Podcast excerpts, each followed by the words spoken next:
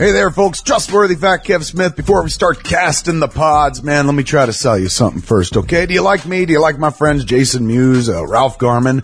Then guess what? We're coming to a town near you, man. We're coming your way, man. Come see a Smodco show. Tickets at seesmod.com. That's S-E-E-S-M-O-D dot com. Now, if you can't come to one of our shows, you're like, what the fuck am I supposed to do? How am I supposed to support this two-bit operation?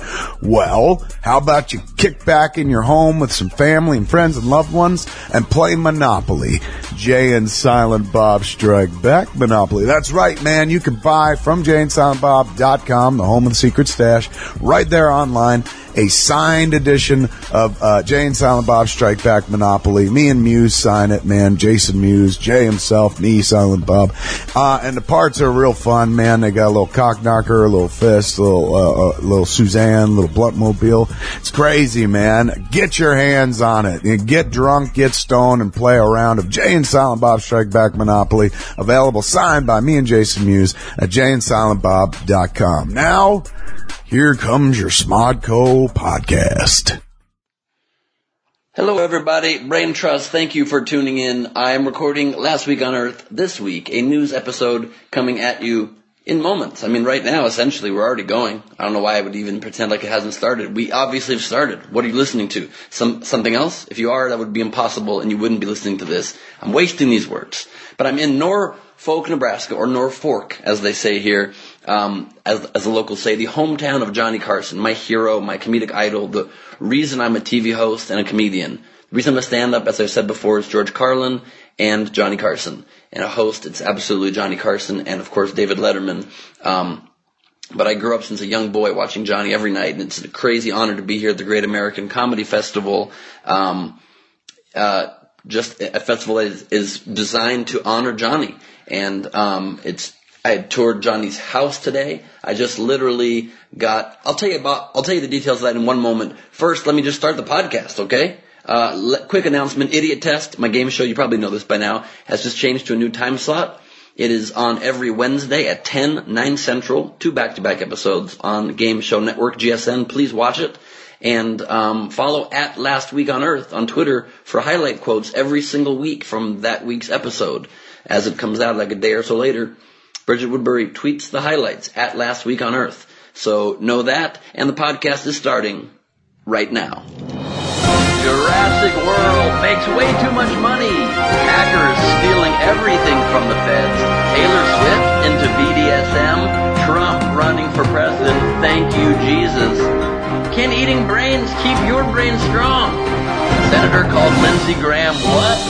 Why do men like the Brazilian? George W. Bush wants more boots on the ground. Surprise, surprise, surprise. And the NAACP was led by a fake black woman. All this and more during the Last Week on Earth with Ben Gleib. Whoops. We will not be driven by fear into an age of unreason. Oh my god, guys, listen up. I have an announcement to make. Did you guys know that I'm like the number one Google search last week? It could be the stuff of history, however, one way or the other. Okay, is Jessica Simpson here yet? And to those critics who are so pessimistic about our economy, I say, don't be economic girly man.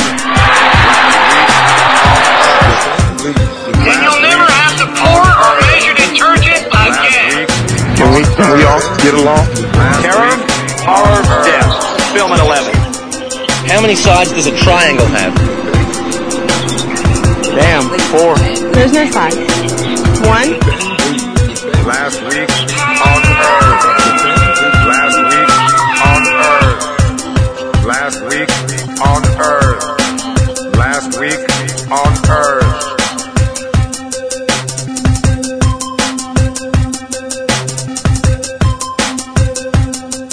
Ladies and gentlemen, this is an exciting episode. Brain Trust, thank you so much for tuning in. As always, hashtag BeGleibers. We will overtake Justin Bieber's Be Believers one of these days. We're trailing very badly, but I believe in us. I believe we can get there. Um, so as I said in the opening, I'm here at the Great American Comedy Festival honoring Johnny Carson, my comedic hero, uh, an amazing guy too, a philanthropist. I didn't even know about all of his philanthropic work, but he built Johnny Carson Theater in the high school here. He built a cancer center in the local hospital. Gave quite a lot to the town, and um, I got to actually tour. Saw the exhibit in the museum as well. Of I got to see Johnny's Emmys and see one of his suits, and then I got a tour, a personal tour. Today's my birthday, and I went to Johnny Carson's childhood home, and they're building it uh, again. They're like trying to to salvage it and reconstruct parts that have been kind of dilapidated over the years.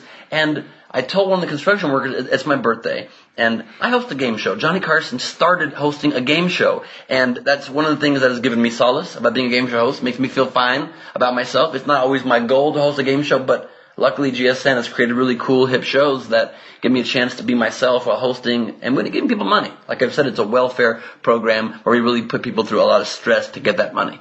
But um, and I'm walking through and I tell the guy that it's my birthday and I host a game show. I'm a huge fan of Johnny. He says the owner of the house is coming in moments and he gives me a personal tour, of the owner, of the whole house. I'm in Johnny's bedroom taking pictures and the man says I can take a brick home from Johnny's original fireplace and chimney. And I, I have a brick now in my possession. Johnny Carson's original home. They're in, in, in the Johnny Comes Home documentary that Johnny Carson did. You see him in front of that fireplace. There's photos of his childhood doing magic tricks in front of that fireplace. I now own a piece of that. Uh, pretty amazing day so far. And the man that has made this happen for me is a really great guy who I've known uh, for many years now uh, through the comedy community. Uh, his name is Eddie Brill. And if you haven't heard of him, you should. You should follow him on Twitter and on Facebook. He writes incredibly interesting, thoughtful posts, very funny posts. At Eddie Brill on Twitter. Yeah, Eddie underscore Brill. At Eddie underscore Brill. He's doing the underscore against my strong advice. I wanted Eddie Brill, but somebody took the other Eddie Brill and was, you know, putting my phone number out there and being Oh. sort of dark and weird. So I got that, had to get that canceled. Now that's Yes. why I had to take the underscore. But I think you still gotta go like the Eddie Brill or funny Eddie Brill or, or Eddie Brill real uh, something. Underscore. yeah, you're adding three syllables to Yeah. something that needs to be You're short. right. But it's going to change. After today, Thank you. I'm changing it. Thank you. So Eddie Brill is a very talented stand-up comedian, a very funny man. We met maybe eight years ago now in Vancouver at the comedy festival there, uh, where he made the huge mistake of not booking me on the Late Show with David Letterman. You weren't ready then, I and you were ready. so ready now, and I'm sorry that. and he's done. Yeah. I'm the sorry. timing did not work out on that. That But- life dream went away. But the one thing that I did know Yes. back then that I knew you were going to be great at it because you had you. something that you know. There's certain, certain something like I always say, like Nina Simone to me is my hero in yeah, music. amazing singer. And when you hear her sing, whether it's God or a spirit or whatever, it comes out of her, and you could see that and feel it and and sense it. And the same thing with comics who are really special. I've always seen that Nina Simone thing in comedians, That's and that's cool. how I choose. I'm you're never 100 percent right, but I'm Yeah. I have a pretty good percentile of being right about instinctively about comedians and I knew first of all you're a great guy and that's I'm not saying it just because it's your birthday Thanks. um, 'cause I, and I'm all, you know, I wouldn't say you're a douche if, you, if I, I wouldn't even do your podcast, but you're a great guy. But I knew that you had something, and I always had you in mind for this festival. Mm-hmm. And I just, and also Letterman, as I had thousands of people in mind. And, you know, once uh, the person got to- Mm-hmm. Thousands? um, I had gotten thousands of audition things Wow. and from all over the world. Right. And I had to uh, put 20 on a year and maybe three new ones each year, or one year I got to put seven new comics on. And I didn't book myself. I, Only you know, one new one a year usually? some three, Oh my sometimes, God. you know, it was really hard. Yeah. And I literally, as a comic, traveling around the world, thousands of people would audition for me or Right. uh, get phone calls uh, from other comedians saying, hey, I just work with Ben Gleib. He's really funny. You got to watch him, that kind of a thing, which happens Yeah. a lot. Sure. And it's much better way to find out about other comics from the comics you respect and trust Right. or to see somebody live as opposed to watching them on tape.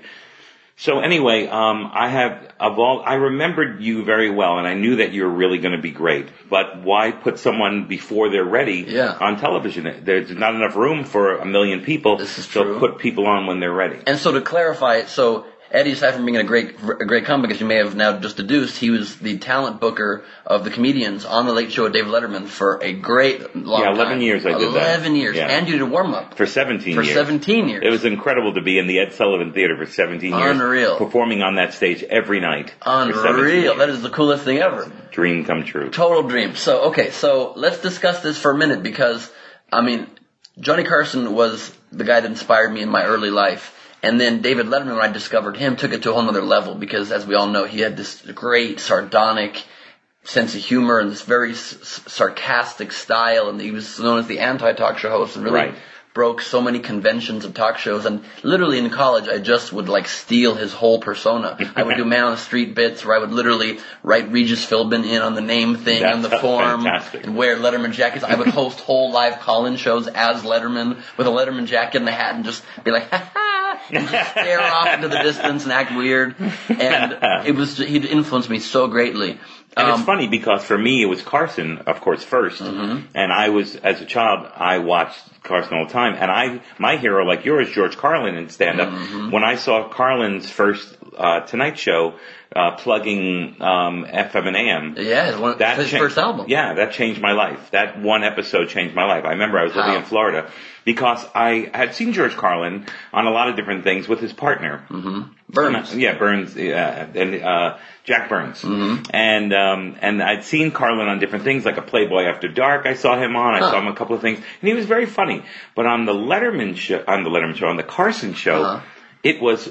I felt like my whole childhood. That's the way I thought in my brain, the way Carlin was thinking, mm-hmm. and I'm thinking, wow. So I ran out to get the record, and I played it ten thousand times, memorized it by heart, uh, did it in school, performed it like crazy.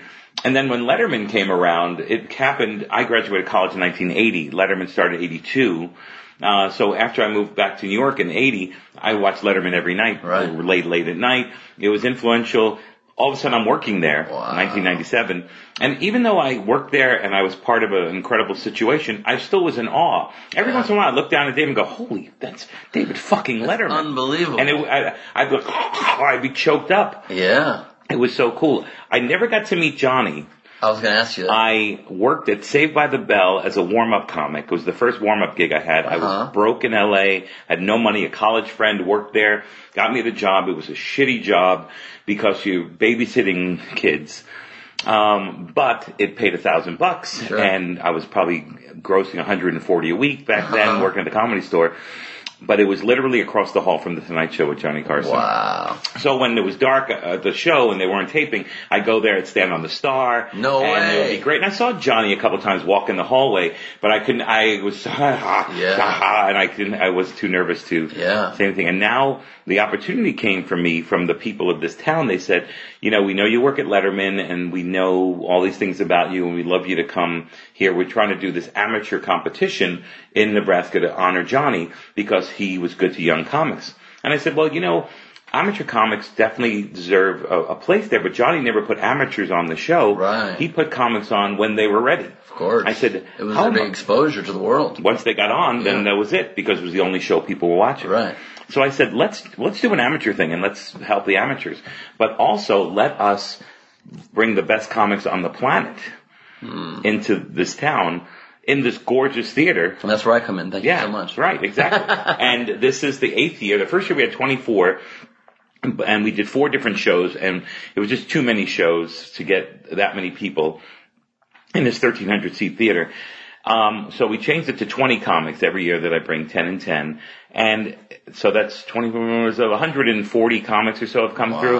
And most of them were kind of comics that I saw going on their way up and then, you know, being at the right place at the right time. They're ready now to come to this theater and blow the room away. And, and the weird part about it is, the run on sentences like crazy, is that there's a competition involved. And the competition Right. is Comics love competing. We do yeah, love to that's be all I want to do. Yes. Uh, compete. Um, and the matter of fact, 1,234 seat theater is what it is, and to fill that theater, the most popular shows on TV are not always the best artistic shows, like Mm-hmm. Last Comic Standing. Great for comics, great for exposure, Yeah. great for careers. Um, but it's a competition of sorts. Right. So I decided to sort of make it a competition, and it just goes against the grain of what I believe in. So what I did was I said, look to the comics, don't treat it like a competition because once you do, and once you take it seriously, you've lost. Yeah. Um, we're going to pay everyone the same. You're going to act like it's a competition. We're going to run it like it's a competition, but everyone is great and no one is better than the other one. And it takes, it's taken the pressure out of everyone. Everyone just comes and, and, and tears the roof off the place. And so you don't get more money if you win the thing? If you win the thing, there's a few extra dollars. You know, I mean, And- if you're going to do another show Okay, during the, I want people to get paid for it. Because I think most of the comedians are are taking that to heart or not taking the competition too seriously. I have been slowly poisoning the other comedians. In what way? Just to slowly poisoning. Right, like so that you'll win. Oh, I thought you meant psychologically. Oh, no, no, I mean actual poison. poison. A little bit of rat I- I poison. shouldn't be eating this. Uh, No, no, you're Oh, yeah, you're exactly. you're on the way out. Keep my hand out. you're in, I'm out. You're eating my candies, man. It's a, Yeah. it's a dangerous move. Just a couple uh, points of note that I have to get on the record with. Exactly the same with George Carlin for me. His "Playing with Your Head" album was the one that Ah. just influenced me. I knew it by heart. I still know it by heart. Yeah. Unbelievably and amazing that you know former Last Week on Earth guest Kelly Carlin has Who's become coming of- today. She's coming here right now. We've been texting. She just tweeted she's coming to Nebraska to play ping pong with me. Oh, good. And she's a dear, dear friend. And the fact that George Carlin's only offspring is my dear friend, and I'm here in Carson's hometown, it feels like my dreams are just coming true in in the most ex- exciting way. Uh, so thank you so much for for for Of being course, part of and, that this- for and, me. and I became close with George Carlin, which was the most amazing Really? thing in my life. And he, and the greatest thing in my life is that George Carlin thinks thought I was the one a really hilarious comedian. Wow. And the way I found out, he told me eventually. He said, "Me and my brother Patrick, we listen to all your stuff. Please keep us involved." Wow. Which was cool, and now I know Patrick, which is interesting. But I was in Vegas at the show, and it was old comics and new comics, and it was the old people were like Jack Carter and uh, Norm Crosby and all these kind of people, and the younger comics were not that young. It was me and John Mulrooney and Jeff Altman and all this stuff. So my friends were sitting in a booth next to a booth where George Carlin was sitting. So they announced me, and Carlin says to his friend, "Shh, this guy's great. I love him." Shut up, kind of a thing. So my friend, of course, said that to tell me later, and then I was thrilled because you know, as a comic uh, with the internet and social media, there are people. Eddie Brill sucks. He's not funny. He's you know, you get that all the We time. all get it. We I all get, get it. I get a lot of Eddie Brill sucks. Yeah, as yeah. well. I, I, I get Eddie Brill sucks. You get Eddie Brill sucks.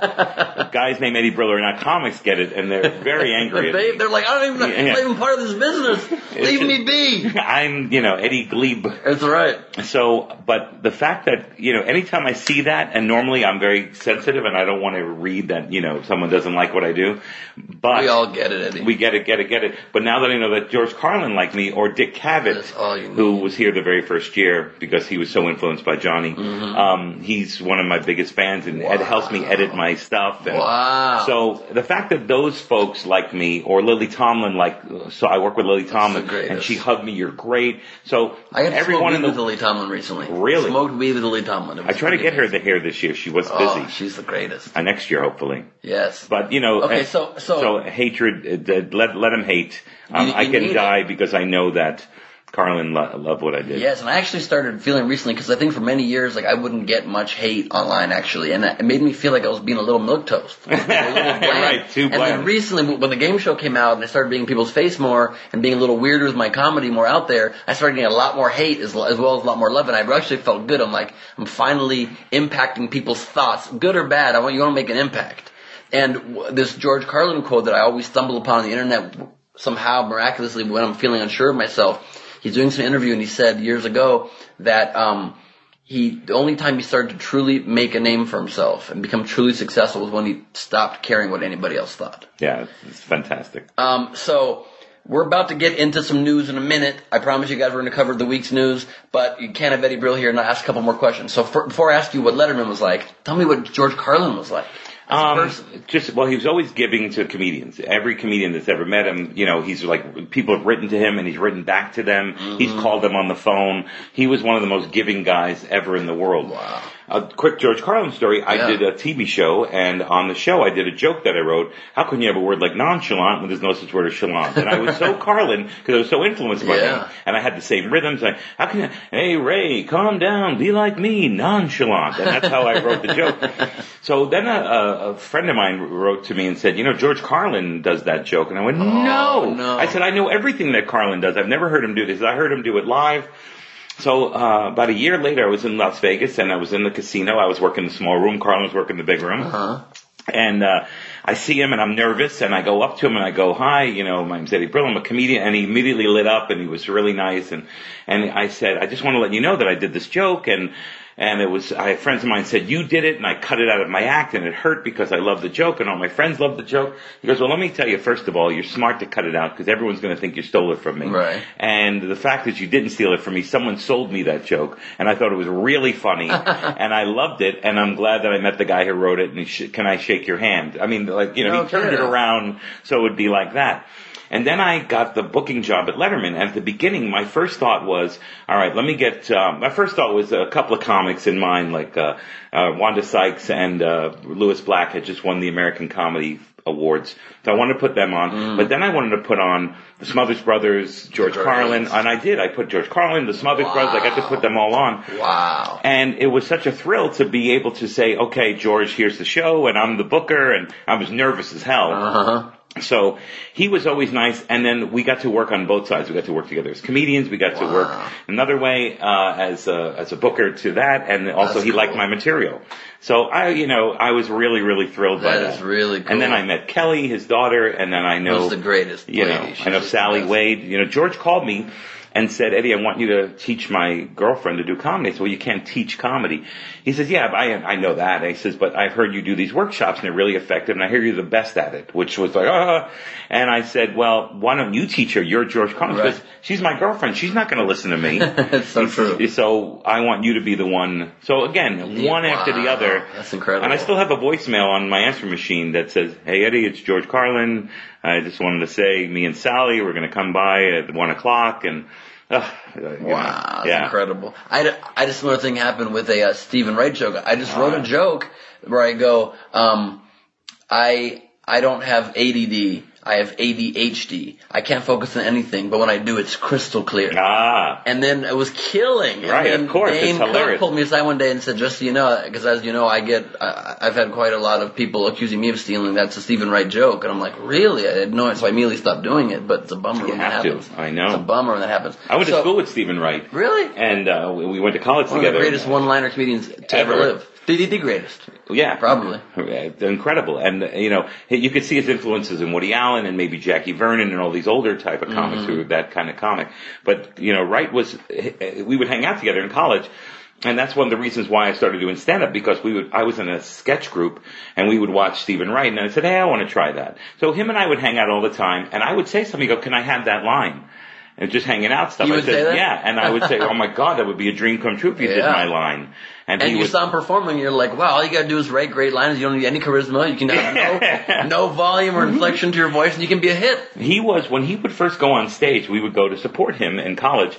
He would face the wall. He wouldn't face the audience because he was so shy and Same so as Hedberg, nervous. another one-liner guy who just seemed to like close his eyes, wear sunglasses, Wear sunglasses. sunglasses, look down, Yeah. you know, hold on to the mic stand with both hands. And you booked So- him on Letterman yeah, too, right? I wasn't the first person to book him. Sure. Zoe Friedman Oh, booked him. God, I love Zoe, She too. booked me on Letterman. Really? But um, but I was able to put him on like eight times, which was really nice. Wow, that's I got very close to his family, and recently I spoke to his mother, uh, Mother Mary. His mother's Mary. Uh-huh. Well, she recently passed away too.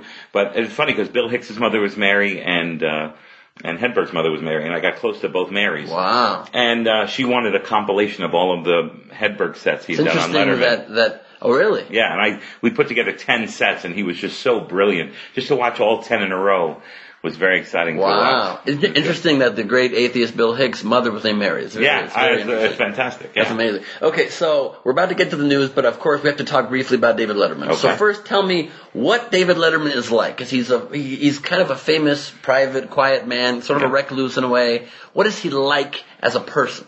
Well, he, you know, one of the things that Johnny, Dave, and Dick Cavett have in common, they're all from the Midwest. Mm-hmm. So they're very humble, very down to earth, you know, self-deprecating in Mm-hmm. a sense.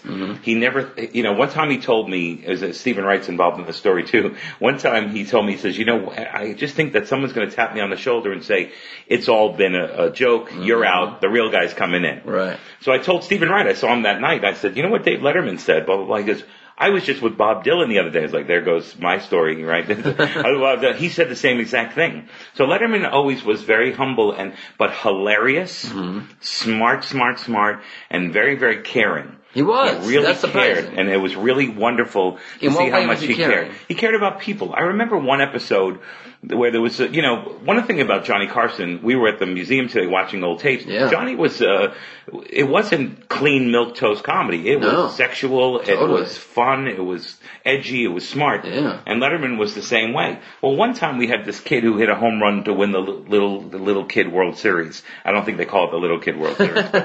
They Uh, call it the uh, the uh, 18 year old Cuban kid posing as a little yeah, kid World right, Series. exactly.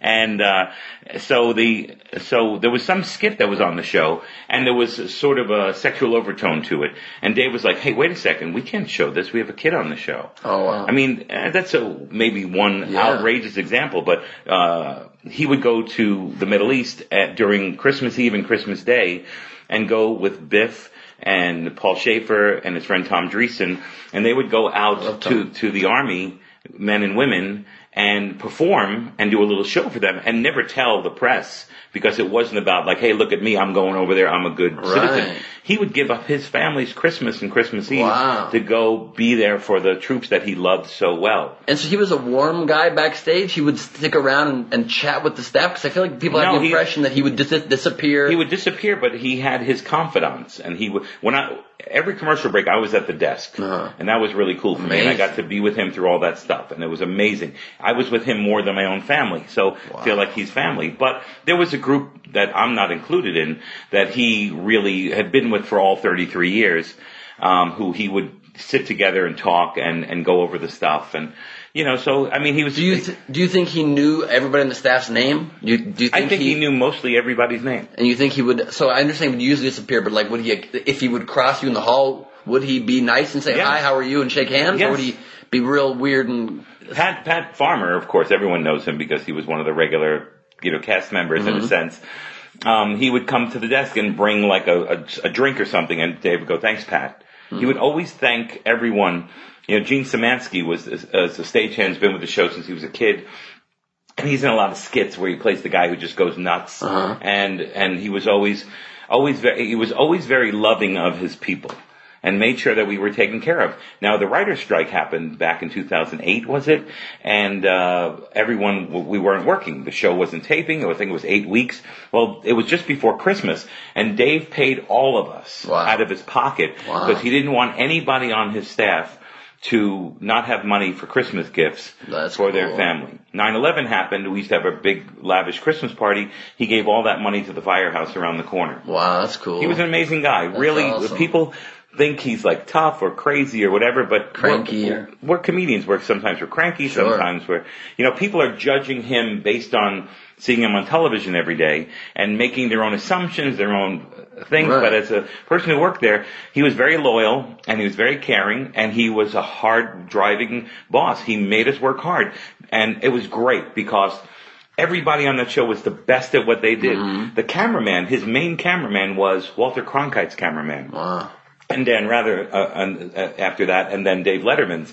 We had the best number one cameraman in the world on the show. The lighting guys, the, the the producers, the writers from Harvard, the you know whoever was on the show had to be the best, best, best at what they did, or else you didn't work there because he demanded this high energy, high end work. Would Dave ever write his own monologue jokes? Yeah. He would. He wrote a lot of stuff. that's he always cool. wrote in pencil too, which I thought was I kind love of cool. that. Seems Johnny-ish, I think. Yeah, I, he had he had those double ed edged pencils with their races on both sides, like Johnny used to have on his desk. Uh huh. Could you pitch him a joke? Could you, if, if you had a funny idea? Yeah. Uh, oftentimes we just have a conversation. He'd come back from the commercial ring and go, you know, I was just talking to Eddie and Eddie said blah, blah, blah and get a big laugh. That's cool. And, you know, so he awesome. credited me, you know, That's cool. oftentimes. That's awesome. And it was really, I mean, that was, to me, that was a thrill. If I said something he laughed, even if he just smiled, that made my whole day. Mm-hmm. Of course. Yeah. Why did he leave? Um, that I don't know. I couldn't tell you firsthand. My guess is that you know he- the Leno had left, and now he was the old guy, and Mm-hmm. he wasn't doing the Twitter and the tweeting and all the other stuff. And you know, Jimmy's were out there, and they were getting stuff done. Right. And maybe, maybe I'm not, I have no idea. The network and him decided, okay, it's time to, Right. to let's move on. And you know, I could kind of see by watching the last couple of shows that he was like, he wasn't ready to give up. He I was, know. yeah, I know. He was on fire. He was great. He really was on fire. I know. It's pretty amazing that just the whole vibe. I mean, to be, that's the only thing that I don't understand about being that level of humble when you're done. Like so many of the interviews he was doing at the end, he was so downplaying his legacy, almost like he was trying to get people to think he wasn't that great. He was like, Right. oh, I messed up this, I messed up that, I was not that great. I don't let people say that. I'm like, so he's trying to get people like to not remember him or It's something. It's like comedians Ah. when you know if you're if you're overweight or you're bald, you're going to do those jokes first, so the audience doesn't make fun of you first. Right, right. And I think that he was always he really believed that you know he was just the luckiest guy in the world. But I know deep down inside it had to be. I know I'm saying I know, but I'm guessing deep down inside that he really was proud of what was put out there and his legacy. And over the last Sure. uh, you know, month or so when all these people came to the show to thank him, he probably most likely felt like he was, he did the right thing and he was doing a good thing and that people were laughing and that this guy who had these dreams to go to LA, to be seen at the comedy store, to be on the Tonight Show with Mm-hmm. Johnny Carson, became friends with Johnny. Johnny used to write monologue jokes for the show. I know that's incredible Yeah. for for for for Letterman's show. Why why only one to three new comedians a year, and why only twenty comedians a year when there were how many two hundred shows a year? Or, Right. Well, that uh, I could never answer. I, I when I when they offered me the the job as the booker, I said I'll do it, but I want a comedian every week. Yeah. And they said, well, we're going to give you one a month, and that'll be your trial period, and we'll see what goes on. And that's how it was. It was like 12 to 20 comics. And the first comic I had booked was ended up booking was Andy Kindler, and I and and you know again Zoe Friedman, great booker, great incredible person, uh, Budd's daughter, Mm-hmm. Budd you know, daughter. and but in her own right, a brilliant genius in the in the industry, a Comedy Central executive. She um she was booking before. She got a great job at Comedy Central, so they said you're going to be this person. So I, of course, I'm going to put Andy because I knew Dave loved Andy Right. Kindler. But then um, uh, one of the guests got sick, and they needed a comedian last minute. And they said, "Eddie, you got a comedian?" Well, I've been working with Jeff Stilson, who used to write for the show, Yeah. getting a set together. I said, "I have a set ready to go with Jeff Stilson. Let's put him on." So Stilson goes on and crushes. Has an incredible. That's the first comic I actually got on with Stilson. Right. I he crushed. I went to dinner to celebrate with a friend of mine. The phone rang. Dave wants you back in the office. I'm like, oh god. Well, I knew we did well, so I don't want to. And so all the executives uh, of the show were in the office with Dave, and they go, "You have a comedian every week. Wow. Go for it." In a sense, it wasn't great because I was not used to booking You weren't ready for that many. that many because I had to work with them. I had Right. never booked a television show. Right. I had to book it around the sensibility of the show. Um, but I did put a lot of people on, and then I put on Carlin, and I put on Klein, and I put on all these different people. I got to Roseanne Barr, and you So know. why did it stop being one a week then after that? And then after a while, um, they, I, they never explained it to me, um, but they just were putting on less and less comics, and comics were used. You know, they never wanted to bump comedians, but comedians would get bumped because it's Right. easy. It's one person. Right, right. Um, but you know, they're just. I don't know why. I you know, it was weird to me because I always felt like music fits so much less on a show like that. This is a comedy show. You got a guy that's going to give you 50 laughs in five minutes. Why would you not want that? I would think that you would want that. And it's so easy, and you, all you need is one microphone, Right. a lavalier. You're paying one guy. It, it would be great, but for some reason, it just. But you know, we put on more comics than any other shows. I mean, you know, Until Chelsea Lately came around. Right, then just comics every show. Yeah. But as far as that kind time. of format of a Yeah, talk show, doing stand-up, you know, yeah. uh, Kimmel is a becoming this incredible host, and Mm-hmm. he's you know he's a great interviewer. But they have about three comics a year I on know, that show. Um, you know, all these other shows, they you know 10, 15. For some reason, I don't get it why. But Johnny would put a comedian on all the time. That's why I wanted to book a comedian every week. It was hard to do to get everyone going. Sure. And to find the comics that were the sensibility of the show, because it's not the Eddie Brill show. There are mm-hmm. comics that I Sure, loved that I sure. wanted to book on the show that I wasn't allowed to. Sure. And just for the record, too, I, I don't want you to, to leave the podcast thinking that I actually think you didn't put me on, because I don't even know if you remember, but you were so cool to me, because after that one time in, in Vancouver when you didn't think I was ready, and by the way, I think I told the story in the podcast once before, but Mark, while you were telling me why I wasn't ready, you were saying all these really nice things about my act, and Marc Maron walks in backstage at that point and mm-hmm. didn't know that you had just said you weren't putting me on. He thought that you were putting me on. Right. And he was bitter and angry. He was in one of his like real depressed moods. And he literally came in between us, got in my face, an inch from my face, and goes, "Look at you with your cute little jokes, telling your cute little Reese's Pieces jokes." And you're gonna. And I was like, he was like wanting to fight me. I'm like, I just got rejected from the late show. I was like, relax, Marc. And he got to be on the show a lot because. Dave loved him and he did a great job and he was a very funny comedian. But after that, you then told me that you you and I spoke on the phone several times about the kind of stuff I'd want to do on the show, and then you told me that you would work with me on it, and you wanted me to give you like a 20 minute tape so you could help me develop two sets, one to do once and one to do again like a year later on the show. And I was so excited about that that I got so in my head that for the next like two years. I kept trying to get that 20 minutes together and make it perfect and make what I wanted to show you and, and I never turned it into you and then you weren't Right. working the show anymore and, and I, that was one of the big regrets of my career that I never got that to. And it's a shame that a lot of people, you know, there are people who would call me and say, "What's the email address?" I gave everyone my phone number. I gave everyone my email address. I was a comic. I wanted Mm-hmm. Yeah. to be. I wanted to treat comics like I wanted to be treated. Yeah. There was a time when I auditioned in Boston for uh, uh, Robert Morton, the and, and I did a joke in the set, and he laughed so hard he fell off his chair, Mm-hmm. and I thought, I've got the show, and I didn't get the show, and I didn't know why. Mm-hmm. I wanted to know why. I would have rather him said not not to say nothing, to say, look, you know, these jokes work, these jokes don't work. Sure. So I vowed when I would become the booker that I would stay at every audition and not leave at the end and Mm-hmm. just make a you know no yes no. If you want to go over the set with me, I'll do that with you. And I thought every comic's going to want that. so well, that cool. assumption was completely f- wrong Really? because people hated the fact that they they didn't. They, they- everyone wanted me to say you got the show. Right. That's the number one thing. And I so once you say that. no, they didn't want to hear 10 They didn't want to hear it. I, but I And was, I did. I wrote down all of your notes. I haven't written down. well, that's the difference between comics who really want a career and comedians mm-hmm. who Those egos get in the way. egos get in the way. Yeah. And you know, people they don't realize I'm a comic. I nurtured every comic that I put on the show I made. Yeah. It's just, you know, you have to be a psychologist. You have to, you know, tell them, you know, how to wear, what to wear and to look nice and sharp and not over the top. And there's so many different variables. Yeah. Take your time, have a beat, get a laugh in the first 10 or Yeah. 15 seconds so the audience really digs you. So they trust you. And, and I worked with some people that took three years. Like Bill Burr got on the show, one of my favorite comics of all time. Yeah, me It took him a few years to get on the show because Wow. he wasn't ready. He, Wow. there was no vulnerability in his act and, and there was no like, everybody sucked but him. That was Right. act. And I told him, I said, look, when, when some of this comes to bite you back in the ass, I'm going to put you on Letterman. And eventually he came to me and says, you know, I understand what you meant. I, at the time you told to me, I wasn't really happy. I, because I, he probably wanted to hear you got the show. Mm-hmm. Yeah. Once he got that vulnerability thing, he understood what I meant by that.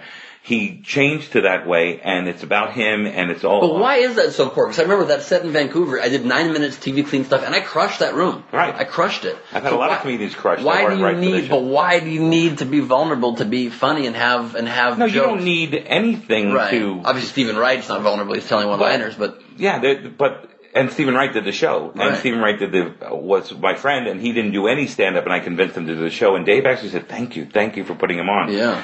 Vulnerability. It's not the be all end all, but you didn't want it to be surface level and not of Right. my unique perspective. right. There, there are thousands of comedians. We, we'll say, "Oh, I saw that guy. He's another Steven Wright. Right. I saw this girl. She's another Roseanne Barr." Right. No, you want Roseanne Barr. You want Steven Wright. Right. That's who you want. Sure. So I want Ben Gleib. I want the Ben Gleib, not the guy who's the guy who's been influenced by other people, but creates this your own brand, your own whatever. But that all said, not booking me one of the great regrets of your career, right? of my life. yeah, thank you so much Yes. for saying that. Want to do a little news? Sure. Jurassic World makes insane money, which is unnecessary because dinosaurs don't use money. Entertainment Weekly reported, in exactly those words, I promise, fingers crossed. the latest Jurassic Park movie, I went and saw it, Jurassic World, uh, brought in $511.8 million worldwide in its first weekend. The Right. first film to cross half a billion on opening weekend. Um, on What was four- the what was the one that was before it? Uh, number one well, before? then in America, The Avengers was number Ah. one, and it beat that record as well for domestic opening. Um, did you see the movie? I haven't seen it yet. I saw it. It's a piece of shit. Ah. It's a piece of shit. It's fun to see the Right. dinosaurs. I love the I love all the I love the original Jurassic Park. I love the original one was a great One of my favorite movies. But this one is literally is the most cookie cutter plot. the acting uh, is not great. Bryce Howard and Right. Chris Pratt are good. The two kids were like they held, held no candles to those two blonde adorable things right. in the first one. Oh, they were great. They had the tension was amazing. Uh, do you think it'll ever change that the planet just loves the biggest blockbusteriest movie possible and they do not care about the more intellectual quality filled entertainment? Yeah, because you know it's such a a, a world of you know, short attention span that people don't want to, you know, people don't want to see black and white. People don't want to read foreign films. That's true. You know, and, and uh, because it's work. And we've come to a society where everything's spoon fed for us. We're told what to like. We're told how to like it. And we're told what we have to say when we like it. Mm-hmm. Right. Or we have to hate it because Everybody on it. Twitter's hating on Twitter. Right, so we have to do that. And again, the comics usually in the world are the ones who stand up. I, I, I was reading yesterday, Ted Alexander said something about Janeane Garofalo. Mm-hmm. He said, you know, when the Iraq war, Iraq war came out, she, she was, ah, when she came out and was against it and everyone gave her shit and was really, Yeah. and, but she stuck with it and he respects her for sticking up for what she believed in despite the rest of the world not Yeah. agreeing. I still think that war is going to turn out okay. It's going to really be good. I. I, I've seen some film, and it's, it's going to work out. But but the, the like my favorite film of all time is Cinema Paradiso. I never saw it. Italian movie, brilliant. It's about the love of film, and I'm a love film. Yeah. Got a movie. I worked at a movie theater since I'm 14 because I love movies so much, and it's one of my favorite movies of all time. Top three: Diva, a French movie, Mm-hmm. which is the has the best written script. I, the more you see it, the better it is. It's a beautiful film. I never saw that either. and uh, Blade Runner. I never even saw that. Oh, the, the, you have to see the one that doesn't have all the narration in it, the director's cut, Okay. where he makes extra money because that's his cut. um, but those three films are to me, but they're hard films to watch unless you really love film Right. and appreciate film, and you don't want just bang, bang, bang, bang, bang, which is what our society. That's what porn likes. is for. You're right. I love that. That porn, bang, Yeah, bang, bang. I even like a little place. bit of subtitles in my porn. Is it? It's not bad. Yeah, I don't mind that either. Yeah, I like to know really what the meaning of what they're saying Right. is while while coming. Uh, which brings me to another story. There's two stories you just dovetail us into, so I'll hit on them real quickly. Right. The CIA is refusing to release Bin Laden's porn stash, telling us what porn they found. They're telling us they they released the love letters they found of his stuff, what books he read, but they won't release the porn. Why? Apparently, they, the bullshit excuse they gave is that they can't mail obscene material, but they, they don't Over, have to mail over it a state line. over a state line, broadcasted in that state. Do you think we have the right to know what Bin Laden's porn habits were? Uh, if we're going to know what his love letters were, Right. yeah.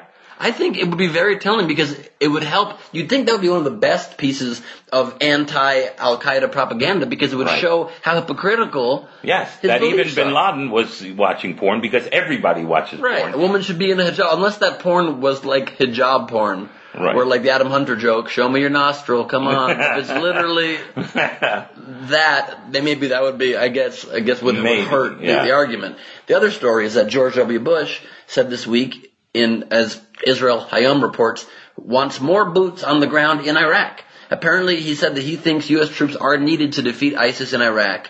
And when asked about boots on the ground, at first he, he, he demurred on the answer and said the president will have to make that determination. But then reflecting on the war against Al Qaeda in Iraq, which later became ISIS and opened the hole for ISIS to grow, he said my position was you need to have boots on the ground. Well, he created ISIS, so he should know. Exactly, right. He, he, he the, you know, he did the blueprint, so he should know. That's but in this, right. in this world, the, the, the boots on the ground doesn't work anymore. It's all video games, and That's true. The world is all the guys are pushing buttons in Washington D.C. and And it's so funny you said that that, that he created it too. I interviewed and the, f- for this podcast actually, and and and friend PR at the Democratic Convention in 2012. I interviewed briefly Michael Dukakis, and I said, "How do you think the world would have been different if you had won the election against G- George Bush the first?" And he goes, "Well, if I'd beaten George Bush the first, you would never heard of George Bush the third, and wouldn't be in this mess. So you can blame me." Ah, he took blame for the entire state of the world. Um, so even though, of course, George W. Bush kind of ruined the world and and toppled Iraq into a, I would be agreed as liberators, and we were not. Thought we were going to be able to establish democracy in the Middle East and this great sweeping thing, and we were not. Um, he he was a cowboy. He's a cowboy, and he thought not that Cowboys are there's not nothing wrong with cowboy. It's not They're nuanced. It's heavy-handed. It's Yeah. it comes from a place of insecurity. as Dennis Miller put it, George W. Bush is more of a checkers player than a chess player. Just Ah. jumping over, and boom, boom, boom, kinging himself, not really strategizing where the next move is. Right. But that all said, I kind of agree with George W. Bush in this instance. I think ISIS, whereas there was no clear and present danger in Iraq then, and now that Right. unfortunately there is, There is. and ISIS is this horrendous supervillain organization that the World Well, Justice League needs to crush. Right, and Iran, the, you know, they're they're enemies of ISIS. They all these people around there. yeah. ISIS is really not just an American problem. Yeah. it's a worldwide problem. And you would think that everyone would get together and go down there and go, "Hey, hey, kids, tap them on the back. You know, put away your guns. Come, you're coming with us." Maybe ISIS can bring about world peace if the whole world gets behind crushing ISIS. That we just great. keep like one ISIS guy in a cage, and the rest of the world's harmonious, and we just occasionally like throw spitballs at them. It could be a, a solution. I think I, I could see where it would work. it could. I'm, just, I'm, just, I'm not saying we have to go that No, way. We should try it. But no, it's a good point. You know,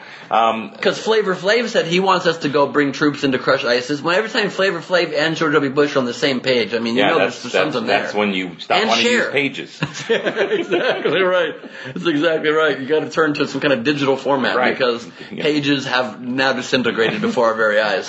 So the hackers, Chinese hackers Right. supposedly stole all federal government. I thought it was Chinese checkers. I it was Chinese heard it checkers. wrong. Yeah, it was Chinese triangle checkers. corners. Right. And they're storing it in those corners, and you have to somehow king yourself. How does it work? I don't know how it works. Ask George Bush. He he he knows. He does. He wants to put boots on the ground in all those corners and make sure that we stop all He's trade playing issues. Parcheesi instead of Chinese He checkers. is indeed, yeah. As he clears brush Yes. to make room for it.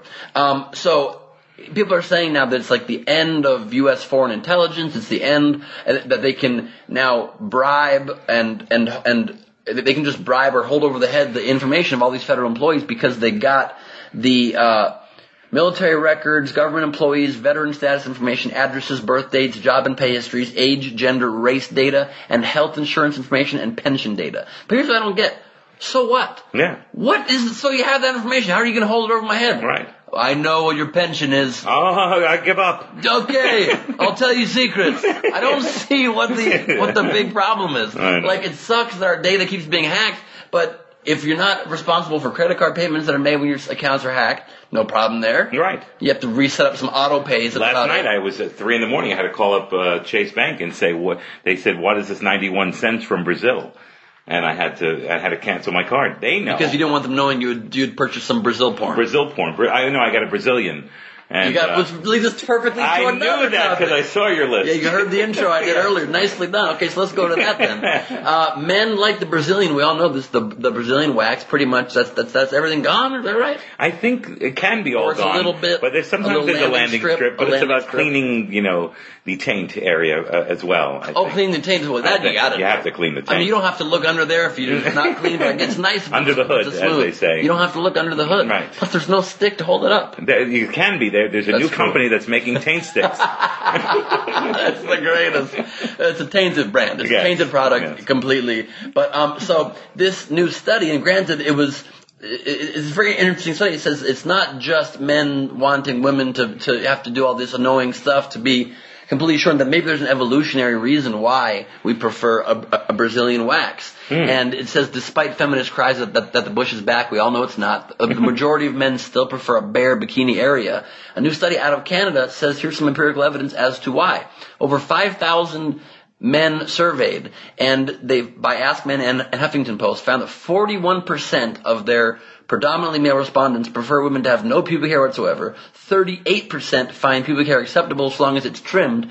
15% no preference, and only 5% prefer au naturel. So, so this uh, psychology professor at St. Jerome's University, Dr. Christopher Burris, um, at the University of Waterloo. yeah. Not Waterloo. That's right.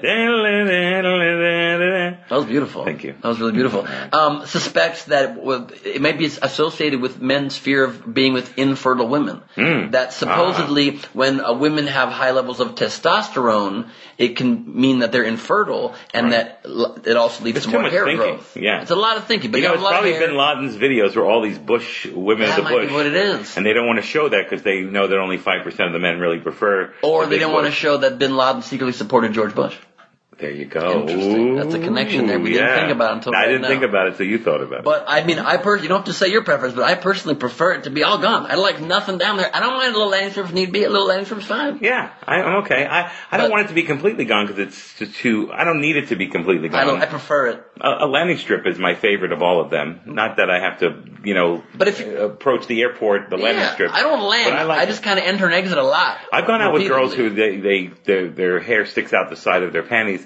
That's not no a big, fun. Not a big That fan is of not that. fun. No. Or you see a girl in bikini Especially when, like when they're like wearing long pants and it comes out the bottom by their ankles. Oh my god! I just think if you're going downtown, Yeah. it's a lot easier and more enjoyable, and therefore the girls would get that to happen more if you're not getting uh, hair hitting you in the face. Right. That's my personal opinion. But I have hair, and I think that the, if these girls are going to go down on the hair, I'm going to go down. No, but our hair. thing sticks out, so they don't have to Right, really interact with the very hair that much. Yeah, We're going right up in there. Yeah, that's right. It's I- getting I love getting in up in there. There. Yeah, I love getting in So there. take off all your hair. Ah, da, da. We sing different songs. Different songs, different eras, but they're still effective and They go are. with what we're talking about. They are still about. effective for sure. Yeah. So the NAACP Right. had this woman Rachel Dolezal, who Right. was the leader of the Spokane, Washington chapter. The people have spoken. They they have indeed, Yes. and, and they said we want our black leaders white. Right. that- Apparently. Apparently. So she uh, was faking being black. Right. She uh, has said she identified as black and told people she's African American. She would like wear darker makeup. She had Right. put her hair in curls and would have extensions and braids and all this. And there was big uproar about this across the nation. And um, even though the NAACP kind of stood by her and said, "quote One's racial identity is not a qualifying criteria or disqualifying standard for NAACP leadership," um, she stepped down anyway. She resigned Right. stepped down and said, I want to stand in the way. I'll still dedicate my life to this work.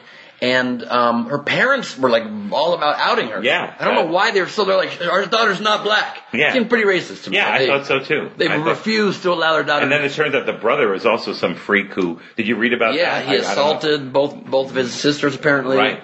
Um, which is just maybe that's a, a weird, you know, Duggar inspired twist Yes. trying to change the topic here. But um, look, I don't get it. Patrick Melton, who hosts the Nobody Loves, Loves Onions podcast, posted on Facebook something interesting. I thought it's kind of interesting that the whole world community stood behind Bruce Jenner becoming Caitlyn Jenner and changing her identity to a completely different sex, embraced it, its bravery. But but a woman who believes in advancing the cause of African Americans wants to identify as that, and people call her a fraud and say she's terrible. Do you think there's some something to be said for that? I don't know. I don't think instinctively it doesn't seem like it's the same category. Right. What, what Bruce, Caitlyn Jenner became, and what this woman become. To me, what screamed to me was mental illness on her part. I mean, it might be wrong. I'm just saying. Mm. Right. There's a lot of mental illness in America. There's a lot of problems with it. There's um, we've lost friends in comedy like Robin Williams to mental illness and Mm-hmm. stuff, and and people are afraid to address it. I think the more important thing is that, you know, you want to help someone, you're not going to change who you are to help that unless, if you feel, you know, she did work for the Spok- Spokane people. Yeah. And she did effective work for these people and she really cared, which is great. Yeah. But was she lying along the way to the, um, what was it, the university she went to? Well, she actually before that at Brown at Howard University, she sued them Right. for discriminating against white people. Right, which is odd because she you would think that's why I think there's maybe a mental Right. illness, and if that's the case, mental illness should be talked about. I mean, you know, in the news today there was the thing that happened yesterday in South Carolina with the the guy who shot up the church, and you know, it's, there's a lot of mental illness in this country, and the fear and the hatred that's being pushed all over this country, Right. especially on the internet, and especially with the cowards who hide behind their, their computers, and the fear and the hatred of religion and schools and parents, that kind of stuff needs to be dealt with. If we deal with the, it's like, I'll give you a different example. If you're going to clean your room, one of the ways to clean your room is to throw everything in the closet. Mm-hmm. And then when you open the closet, the closet tumbles down Sure. and everything falls apart and your place is a mess. That's how I've always done it. Me too. Then I, I thought, you know what? Why don't I clean the closet first and then work my way out? And that's how I look at mental illness. I said, work on the mental illness and work on making people feel better about themselves. Our society, We're so focused on your outward appearance being normal, Right. And it, it obfuscates what's Look really at going Clearasil. on. When we, I was growing up, Clearasil, they, the chemicals put on your face to help you get rid of these chemical problem that was on your face. Mm-hmm. It didn't really work. It made it worse for you. But they were all about, you're not going to get laid unless you don't have zits. Our whole world is about, you suck, you're a piece of shit, Mm-hmm. but we have, it's all about advertising. It's all about marketing. How are you going to sell, how are you going to market your product? By dealing with sexuality, which is Right. everybody's problem, and also how you make people feel like shit for not using your product. True. So w- this oh, this fear and this evil and this sh- everyone sucks and you're a piece of shit and you're not good enough and you're not good enough. It makes people live their whole life thinking they're not good enough. Especially if your parents tell you that, because as kids we want our parents to be right. Right. So even if we know we're not good, we still want our parents to be right. We'll be pieces of shit or we'll be Right. crazy or whatever. So let's clean the closet. Let's find all the. Yeah. Let's deal with the mental illness. Deal with that uh, on a big scale, and then work our way outside and make everyone feel good about who they are. Sure. And if you're a piece of shit, you're a piece of shit. Yeah, piece of shit are going to be piece of shit regardless of their appearance. And I think people do need to know that. It's, a, it's an important message. Your appearance really does not matter that much in the end. Someone's still going to love you unless you got hair down there. You got to Right, get rid of get that. rid of. You got to get rid of that. Right. Obviously. But you're right. There might be a mental illness thing too because she said that when she became became the legal guardian for her brother, who was an adopted black brother. Right. And and he said to her, "You're my real mom." She said, "How could I be white if I'm his real mom?" Well, he just said that. You're Right. not actually his real mom. Right. So there's kind of a weird. That's that was my Reality thought. break and there. that's the thing that everyone's discussing, but they never talk about the mental illness part of it. Right. Because everyone wants their opinion to be heard, and everyone wants to talk about it, and everyone wants to be an expert on it. And further, it also just speaks to how, again, shallow and like pop hungry our, our news media is. Yes. That the story, we don't ever talk about racial equality. We talk about it, we talk about the woman who was working for racial equality and, and demonize her because she had a weird uh, issue about her own personal identity, Right. as though that's the national problem. That was one weird outlier case. Yes. At least talk about that case for a minute and then do an in-depth story about the work of the NAACP, but never will it happen. You know, Rich Jeni, a great comedian, once said, Brilliant. we would have soul. we would have good news, no one would watch it. Yeah.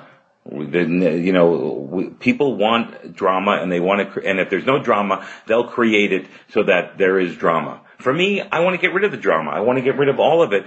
Be honest, tell the truth. Yeah. You know, it- I'm a Mary J. Blige guy. I want Yeah. no more drama in my life. I understand. Don't I'm need no don't need no hateration.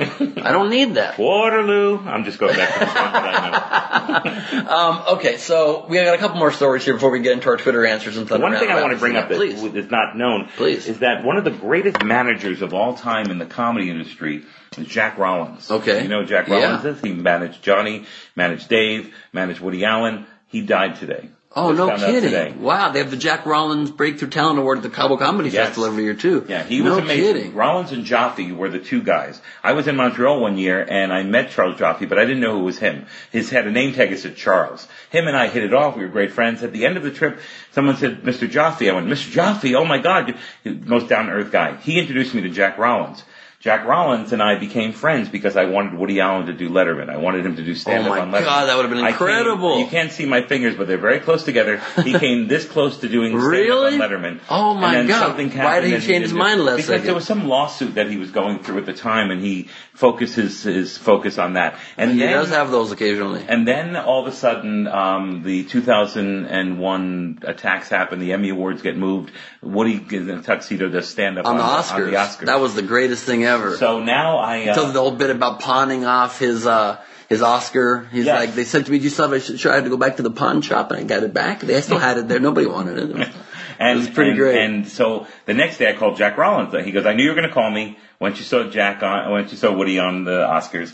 And, uh, and then so, uh, immediately I, um, I tried to get him back on the show, but it just never worked out. But Jack Rollins was an amazing man who did so many great things for so many great acts. And unfortunately he passed today and I just wanted to be able to say that. Yeah, thank you for saying that the, for you know, sure. Carson and Letterman and all the people we mentioned before. That's amazing. I mean, it's just it's it, it's cool. I think that's with podcasts too, with YouTube, and people will be remembered so much easier now. People, there's more than just the few TV networks that can put people's mention of people's and keep their memory alive and pay them some tribute. So And that's he very turned cool. that 100 on that. Sunday and then he died. like, Wow. uh, I guess Thursday. That's pretty. You know, he was holding out for Yeah, that. he was waiting. Yeah. That is pretty incredible. That is awesome. I Yeah. love that.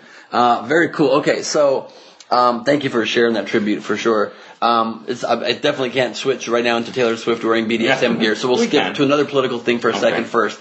Donald Trump. Yeah. Running so for president. great. So great, right? I mean, like, it's the end of our society and it's great for us comedians. Oh. It's wonderful news. Um, he announced that he's running for president officially this time.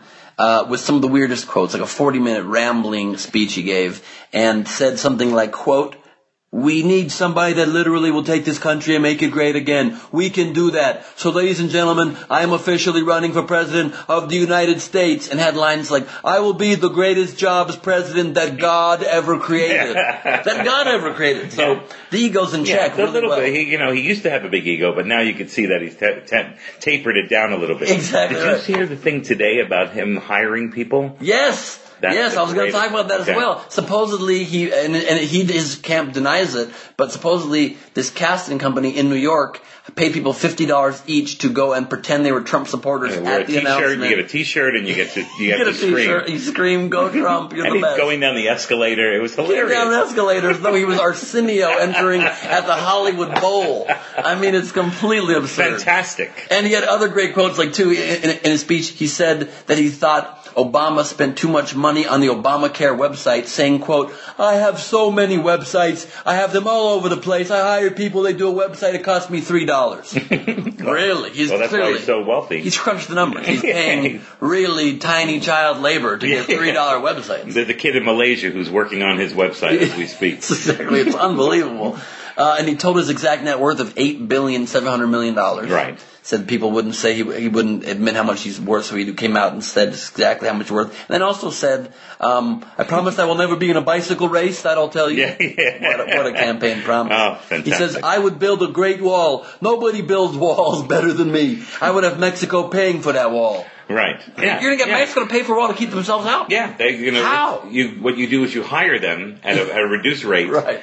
for three dollars, and then Right. they and they build the bricks by bricks, and they start with the Johnny Carson brick. That's exactly And right. That's how the wall Never. starts, Never. and they'll never get that. And- and and then they go, oh wait a second, we we bricked ourselves out. Right, and So now very they end, can't get the like, money. You're doing a great wall. Uh, the other side, though, I saw some scratches on the Mexico side. Why don't you just uh, paint that up real quick? Oh, boom.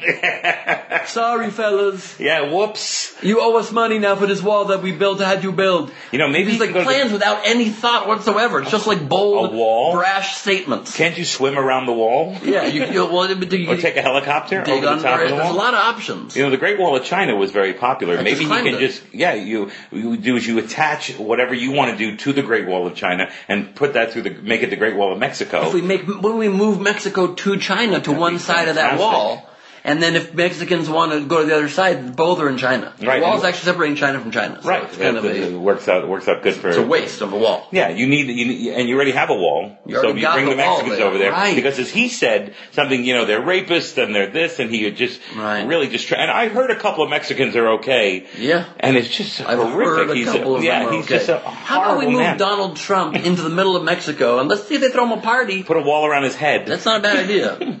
and see if he can climb his hair out, It'll never happen. Rapunzel style. He could be, could be his own one man Rapunzel. There's Democrats and there's Rapunzels. That's exactly right. That's exactly Rapunzel. right. The, the GOP, the, the grand old uh, uh, piece up there. Right, the piece. The piece. Taylor Swift Yeah, wears speaking- some BDSM gear. Speaking Yeah. of the piece, Yeah. uh, Daily Beast reported. So Taylor Swift, I'm becoming a bigger and bigger fan every day. Me too.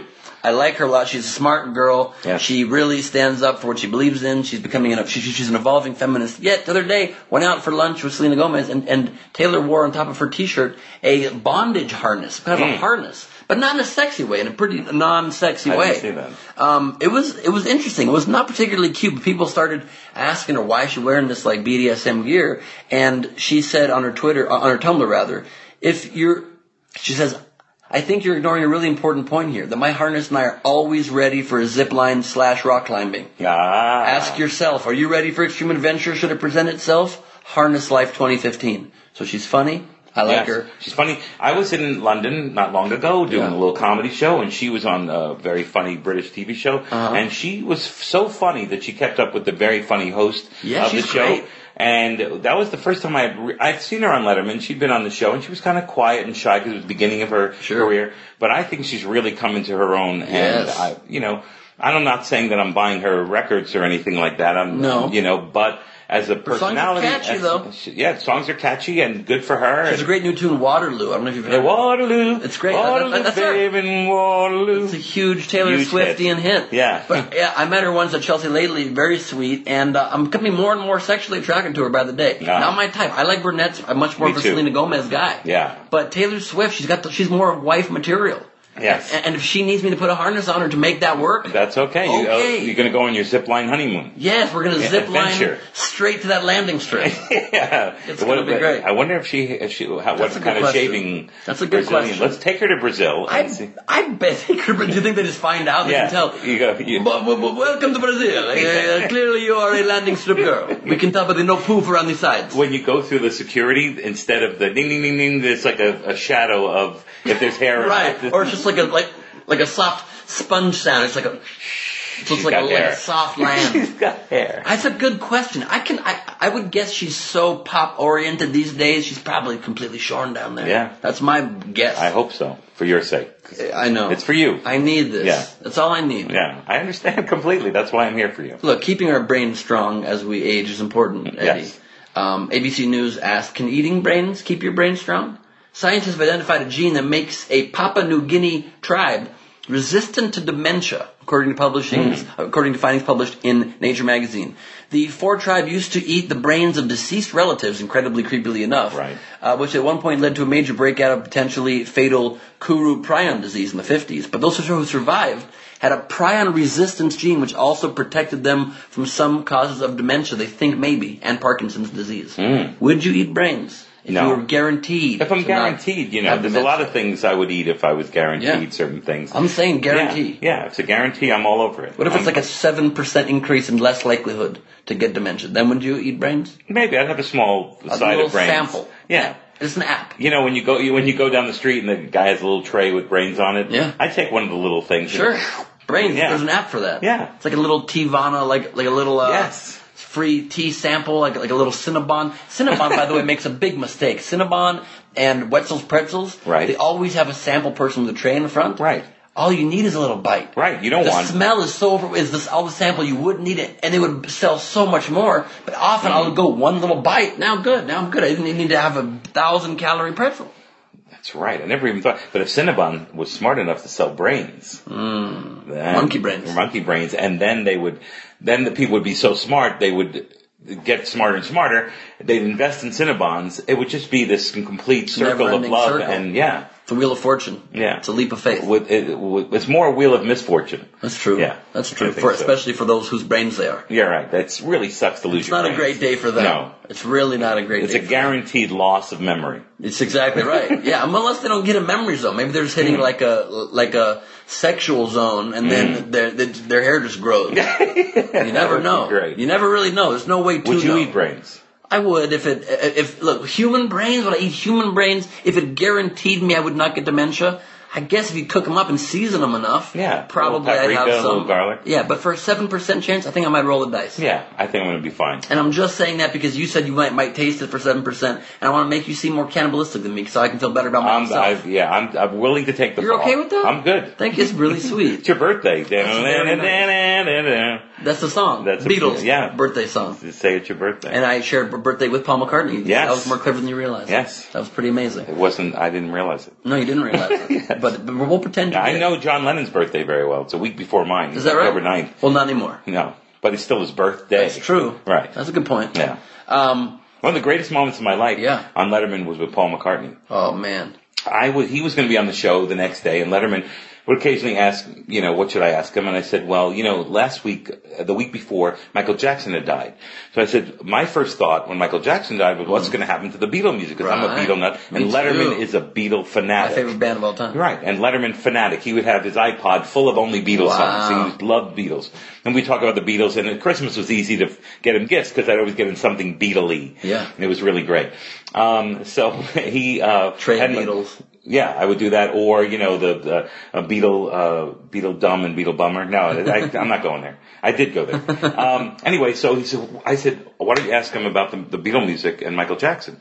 So the next day comes, and Letterman has a thing with uh, McCartney. McCartney's the whole show. He's talking to him, and they don't talk about Michael Jackson. So in the commercial break, I'm at the desk. I look over McCartney. He gives me a head nod. I go over and I say, "Hey, how you doing?" I say, "You know, the first thing I thought of when Michael Jackson died, what's going to happen to the Beatle music?" He goes, "That's the first thing I thought of." And I said, "Well, what's going to happen?" He said, "Well, you know, we have some kind of deal, and the music's going to come back to us, and all this kind of stuff." And it was a very short commercial break, and they go, uh-huh. "We're coming back." So now I have, "Hey, audience, let's applaud." And they come back, and Dave goes, "So, what about Michael Jackson?" So now Paul was ready. Because I talked to him, not that he wouldn't have been ready. Right, right. And it was a really very That's interesting, so cool cool. segment. So now the segment's over, and McCartney was brilliant, and Letterman was brilliant, and now it's time to go up to the marquee of the Ed Sullivan Theater and perform there. Oh, so Dave took myself and this other guy, Bill, we went up to the marquee, and we're standing behind McCartney. He introduces McCartney, he comes off. Dave and we're in behind him. McCartney's performing in front of a million people on the street, mm-hmm. and we're up there on the marquee. It's like so thrilling. So now McCartney's done and he's going to go uh, do an encore just for the crowd outside. He's going to do like five songs. So I go downstairs and I watch it from the street, you know, because we have that roped off and I can move around. And then I knew what the last song was. I jumped in a taxi the minute the song was over and it took off. And then I shook like I've never shaken in my life because I didn't you. realize what I had Yeah. met a Beatle, talked to him, and you know talked to him about uh, Michael Jackson, and then was standing next to him while he was doing his music, and not next to him, but Wow. on his shoulders. I created. You were on the shoulder. on his shoulder. He was still able to play guitar. no, he couldn't play the Oh, he bass. I had to play the bass. Oh, I played the strings and he, well, the the top part. You guys should bring this on the road. It's a great circus type. Yeah, act. it's, it's it's incredible, but people are doing it all over. It, it is. It is becoming a bit done, but you could put a spin on it. Like a little bit. Yeah, you could spin. spin, on. it. Yeah, right, That would be spin great. Um, I created Comedy Juice like a, like 13 years ago, which Wow. has become this big. I You created knew that? I Yeah, didn't know that. I created. I want to get on it. Yeah, I, I can help. Okay. Um, I couldn't get you on, but now you can get me on. Totally. You're not ready, but but, Right, but uh, eventually. we'll get you there. I'm not vulnerable. exactly. Exactly. right. It's very important to me. I very know. It's without vulnerability, what do you have? I'm only allowed to get on two comics a year. It's very Right. hard. But um, so I created that 13 years ago, and um, Paul McCartney recently has come to the Hollywood Improv Comedy Juice show twice. Wow. And a few weeks ago, I was not there for either. Unfortunately, he was loved the show. Goes up to the comics afterwards. They go into the restroom of the improv. They're hanging out and did a whole photo shoot in the restroom at the improv, goofing around at the Ah. urinals, and then Paul McCartney and a few of the comics that were that were there. It was incredible. I saw those photos and I wanted to hurt myself. You know what's funny about McCartney photos is that I don't. Yeah, how would I know what's funny about? How would I know? You didn't even tell me the story yet. I, I better tell the story then. Yeah, tell us- I'm I'm I'm clairvoyant. also, you know, there's a guy named John Filo, Filo, F-I-L-O. It's And he- F-I-L-O. Yeah, and he's the guy who shot the famous, you know, Four Dead in Ohio shot, and uh, uh, you know, you know, uh, during the '60s when Yeah. the gunshots and the police and all Yeah. that stuff. So he was on campus and shot it. He's famous photographer. He was the Letterman photographer, and he's uh, you know uh, filming all these things. And every time I'd meet somebody, like Clinton or Obama or whatever, I, he'd always take a shot of me shaking their hand. Wow, cool. And So I have a ton of shots of the back of my head and somebody else. That's not the shot yeah, you want. Yeah, no, it's not at all. And I have bald spot in the back of my head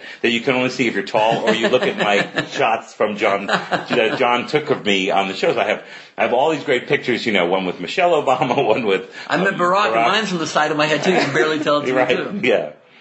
Crazy. I, I, So a bit of a McCartney and me, it's like, oh, there's Eddie's bald spot and Paul McCartney. Yeah, you got to get someone to Photoshop your head onto your bald spot. Mm, I think I could do that. Think about it. It would look Yeah. weird, but it would be it would be interesting. It would be like like a mixture of it would be sort of like your own personal landing strip. It's like aim here. I don't even know what it means. I don't know either, but I laughed. It was funny. See, that's all that matters. Yeah. Sometimes you don't even. It's just rhythms. Yeah, I, I I was on stage at Caroline's not long ago. Yeah. And I said something on an ad lib that was rhythmic. And I didn't, and didn't make any sense. And the audience laughed. That was the funniest joke. And I stopped. I go, why did you guys laugh? Can you explain it to me? I said, I didn't say anything. And I, you just laughed at my rhythms. And they applauded that. And I go, okay, these guys You are guys are putty. You guys are putty. We're putty. Yeah. You guys are a bunch of idiots. We're morons. Idiots. We are morons. Um, on that note, not on that note, because No, people listening to this podcast are completely not idiots. They're No, wonderful no, people. they watch Idiot Test. Exactly They're right. Which is now on Wednesdays at 10, 9 central. I understand. Yeah, we have moved, so please tune into that and follow at Last Week on Earth and at Idiot Test Show for all the quotes of the podcast and all the Idiot Test Show puzzles and updates and photos and great stuff. But on that note, we check in with our devoted listeners, the family we've created here,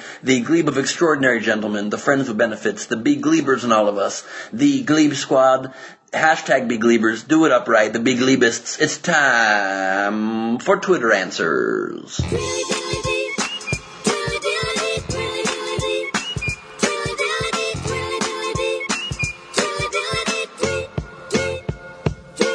It's Twitter answers. Uh, checking in now with the Brain Trust and what you all answered. Hashtag Brain Trust. Hashtag BeGleibers. Hashtag I love y'all mofos. But not mofos like great people. You know what I'm saying, Yeah. you guys. Um, I asked the Brain Trust, uh, what are you doing right now? Because I was writing this last night at five in the morning before I went to sleep. Right. Before I passed out. I'm recording it now the next day. Um, and I said, what are you guys doing right now? And some answers. And feel free to comment as All you right. would, as you would naturally. Feel natural. I'm natural. Okay, great. I ho- feel like a oh sorry Beautiful woman, natural, natural woman. Natural. woman. Do you? Woman. Do you? Of course. Is that when since you started shaving? Ever since uh, I said the landing strip is gone, I'm a natural woman. I like that a lot. Mm-hmm. At Nola Guy 85 said, up at the crack of dawn walking my dogs. It's a normal answer. Mm-hmm. Uh, optimist for PA Gov, though, John Hollowich, at John Hollowich said, working in a walk-in freezer, sir. Third shift life. Hashtag third shift life. Wow. People working hard out there, man. There's third three, shift. To know there's three shifts is amazing. I didn't even know there was three shifts. I thought there was two. thought there was two shifts. Yeah. He's doing one like a- shift is sleeping. He's not sleeping. He's no, working. this is between the two shifts. It's like he has a one minute shift. It's He's a a quick shifty, changeover. this guy. He is for sure. Agreed. um, Kelsey Lee Fahey at Kelsey F27, lying down to sleep, waiting to go into labor with my second baby. Wow. With prayer hands. So best That's of luck second to you. shift. That is the second shift for sure. Yes. Yeah, and it's the late shift. So good for her. Yeah, good luck with that. At Puck and Base says, smoking a bowl, going to bed for the third time tonight. so you're smoking a little too much. Yeah. I'm not against smoking, but yeah, no. Uh, three times in one night. once, twice, three, Three times. you're times a stoner. Whoa, whoa, whoa. I love weed. Uh, we have um, at Stefan speaking, eating a lamb burger with Mm. beetroot and pineapple. Interesting. Does that sound good or horrible? Um, I'm not a beet fan. Me either. And they're, they're so good for you. And you know But- why I don't eat beets? It's the same reason for you. I love the taste of beets. Right. It's the juice that gets on the other stuff. No, you go to the restroom, it looks like you have some kind of right. cancer. It looks like, you're, it looks like you're bleeding out of your system. Right. As long as you're not cancered. Uh, But every time I'm like, oh my god, oh my god, oh yeah, I had beets. Oh, right, but there's beets. like a minute or two of panic until There- I remember there's- beets. there's certain vegetables that have their distinct odor when Yeah. you go to the bathroom. Asparagus does, Asparagus, does beets. ate thing, but at least you don't think you're dying when that Right. happens. You just think you ate asparagus. It's a lot more. Oh right, I had direct. asparagus. I don't remember having asparagus. Right. Oh, I did. Yes, I did. But beets did. is like, I'm fucking dying. Yeah. I'm dying. Oh, it's beets. blood's coming. Oh, okay. Thank God it's just beets. Yes. Um, at Cistern Ben TGF says not sleeping, going on 36 hours, not on purpose. That's tough. People Should People smoke more pot. Yeah, and three work times. the third shift. Wake up three times during the night, smoke Once, pot, go back to bed. Twice. Three times a stoner. Waterloo. You didn't think it was going to be all music, but I did not. It's music musical day today for sure. Um, you can follow me on Periscope at Ben Gleib, at Ben Gleib on all social media. Eddie, where can people follow you? Um, well, I'm- I'm brand new, but I'm going to change it now. You you should talked me into changing it. You should. I, I used to be at the very original tweeting Twitter thing, and it was just too much at the beginning, so I stopped doing it. Wow. And then the, uh, uh, then I found out people were using my name and, and bandying it about. So then I took over Eddie underscore Brill. Um, but now I'm going to do some. I, I'm going to take be- your advice. No, Okay, I, I. I, like your advice. I'm going to start again, and we'll do that. But I'm at eddiebrill.com, and um, I've been writing a book, and about one third of the stories I've been putting on Facebook. So if you find me on Facebook, and also I'm always writing some kind of a comedy or being silly with words. So please contact. Eddie's a great comedian and a great writer. You got to follow him on Facebook. What, what's your Facebook address? It's just uh, I don't know Eddie Just, Brill. uh, just yeah, I have two of them. slash Eddie Brill. Yeah, slash Eddie Brill, and then I have a fan page, but and I put stuff on both. But the Eddie Brill one, there's still room for like 29 people. I just dumped I would 30 people. promote the other one then. Yeah, okay. We're gonna get you a lot yeah, more. fan, the fan page. Fan page is Eddie Eddie Brill. fan page. Eddie you can find fan that. page, all Uh, great writer. Always inspires me with your writings. Always entertain me with your writings. Um, I, you can see me performing live. If there are any dates you want to plug, please feel free. Yeah, I, I, we're starting a new club in New York. Um, it's not going to be only comedy; it's going to be music and comedy. In, in Williamsburg, it's called the Hall, and it's on. Uh, Hopefully, you can get it all the way down to just one new comic a year event. That would be fantastic. but in this one, I have uh, Mike Kaplan, Carmen Lynch, and Tad Alexander the first week. It's June 30th. It's our first night of comedy. Please come. We're only charging 10 bucks, Nice. which is normally a lot more, just to pack the place and have them have more comedy, more comedy I at love this place. that. The Hall in uh, uh, Williamsburg, Brooklyn. Love that. I'm performing right now at the in Nebraska, Norfolk, Norfolk, Nebraska, at the Great American Comedy Festival, GreatAmericanComedyFestival.com. Performing Friday night and sa- hopefully Saturday night if I make it to the finals. It's not a competition, but god damn, I want to win. I know. so you can come back next year. That's exactly right. Monday, the 22nd, uh, Sex and the Witty. I'll be I'll be performing at 10 p.m. show at Bar Lubitsch in Los Angeles and Comedy Juice LA, uh, the Hollywood Improv, June 24th. Headlining Wise Guys, Salt Lake City, Utah, July 10th and 11th. Go there and get tickets now. And at the Pemberton Music Festival in British Columbia, in the mountains near Whistler, July 17th. And Vegas, Harrah's Improv, July 21st through 26th. Nice. Then Rooster T. Feathers later in the year, October. Yeah. So figure that out. And on that note, we go into our last couple stories here, our fun stories, our frivolous stories. Mm-hmm. It's time for the Thunder Round. Because you can't hear lightning. Oh.